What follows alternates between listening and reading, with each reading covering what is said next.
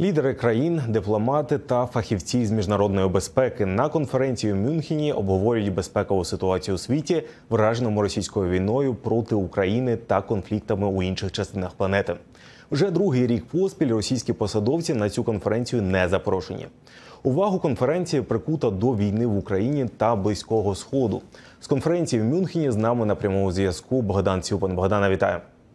Вітання. Богдане, багато уваги у промовах на конференції в Мюнхені було про Україну, у тому числі, от і у промову віце-президентки США Камали Гарріс. Що ти почув про Україну, і чи насправді Україна була у центрі уваги?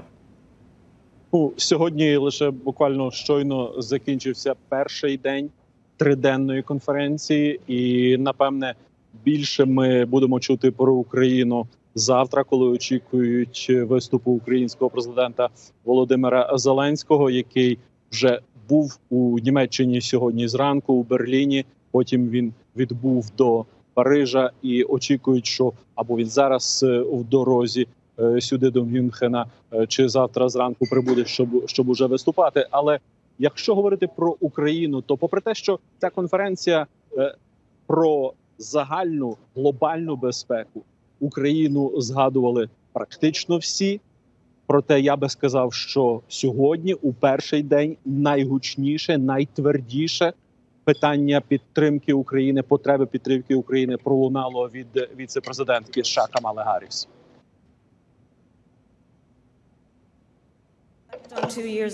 Я згадую, як два роки тому, коли я стояла на цій сцені напередодні російського вторгнення до України, і багато з вас це пам'ятають, коли багато хто думав, що Київ паде за лічені дні. Попри це, міні сміливість України разом із лідерством президента Зеленського та коаліції 50 держав, яку очолили США, дозволили Україні досягти того, що як багато хто думав, неможливо. Сьогодні Київ вільний та сильний.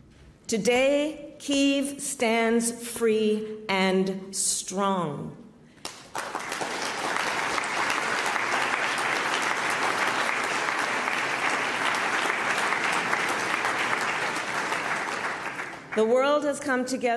Світ об'єднався за лідерства США, щоб захистити основоположні принципи суверенітету і територіальної цілісності, щоб зупинити імперіалістичного авторитариста від підкорення вільного демократичного народу. Не помиляйтеся, війна Путіна вже стала очевидним провалом для Росії. Україна повернула більш ніж половину території, які Росія окупувала на початку конфлікту, зокрема завдяки масштабному постачанню американської та європейської зброї. Російські війська зазнали значних невдач, втратили дві третини своїх танків і понад третину свого флоту у Чорному морі. Через путінську агресію безрозсудність Росія також втратила понад 300 тисяч вбитими і пораненими. Згадайте, це майже п'ятеро більше ніж вона втратила за 10 років в Афганістані, і тепер вона змушує йти на передову мобілізованих із лише двома тижнями підготовки. Богдана, а от про які рецепти для безпеки для України обговорювали на цій конференції? Насправді, те, що ми почули сьогодні. Я нагадаю знову ж таки, що це лише перший день конференції. Рецепт насправді простий. Ми чули його досі. Ми почули його сьогодні, і напевне будемо чути чути і далі. Продовжувати і зміцнювати підтримку України. Це лунало від усіх, тому що і, зокрема, за словами віце-президентки Гарріс і інших, підтримуючи Україну, світ захищає свої принципи, захищає свою безпеку і захищає міжнародний порядок, який має полягати у тому, що діють закони, а не принцип хто сильніший. І сьогодні, після візиту до Німеччини, президент України Володимир Зеленський прибув до Франції. А завтра ж очікується його виступ у Мюнхені.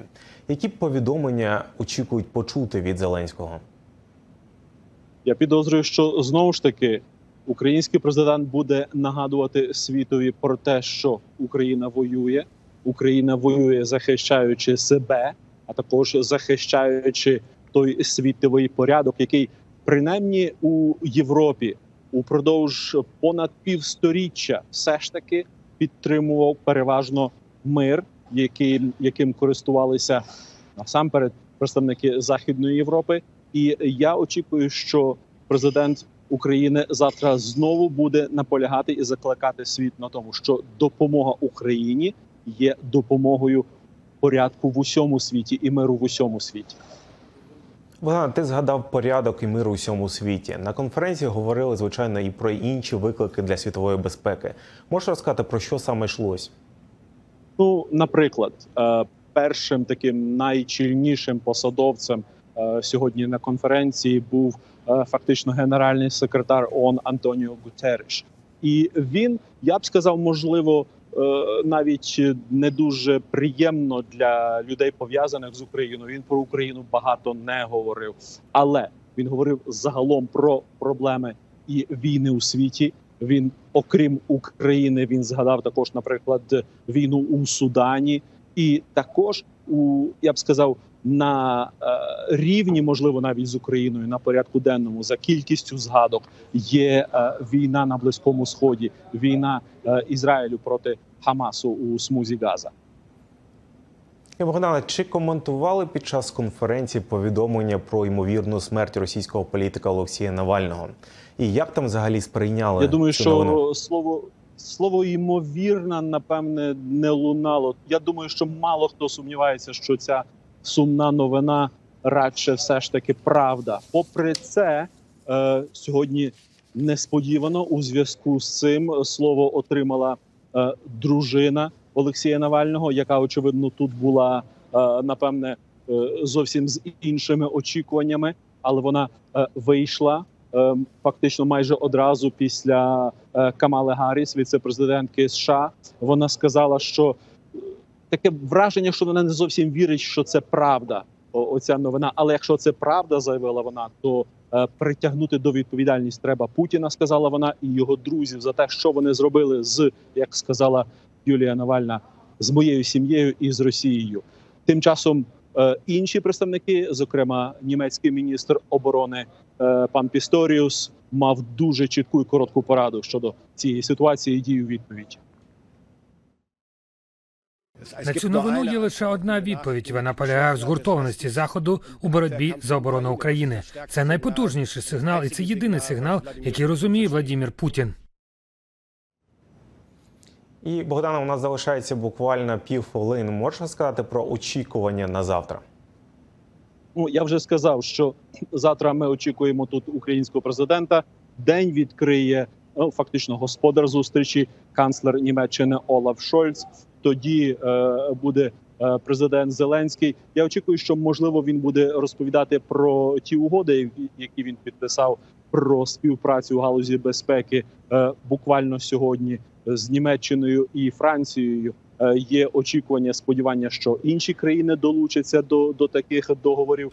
Так що завтра про Україну напевне тут у Мюнхені будуть говорити більше. Дякую дуже тобі, Богдане. На прямому зв'язку з Мюнхенської конференції був Богдан Сюпан.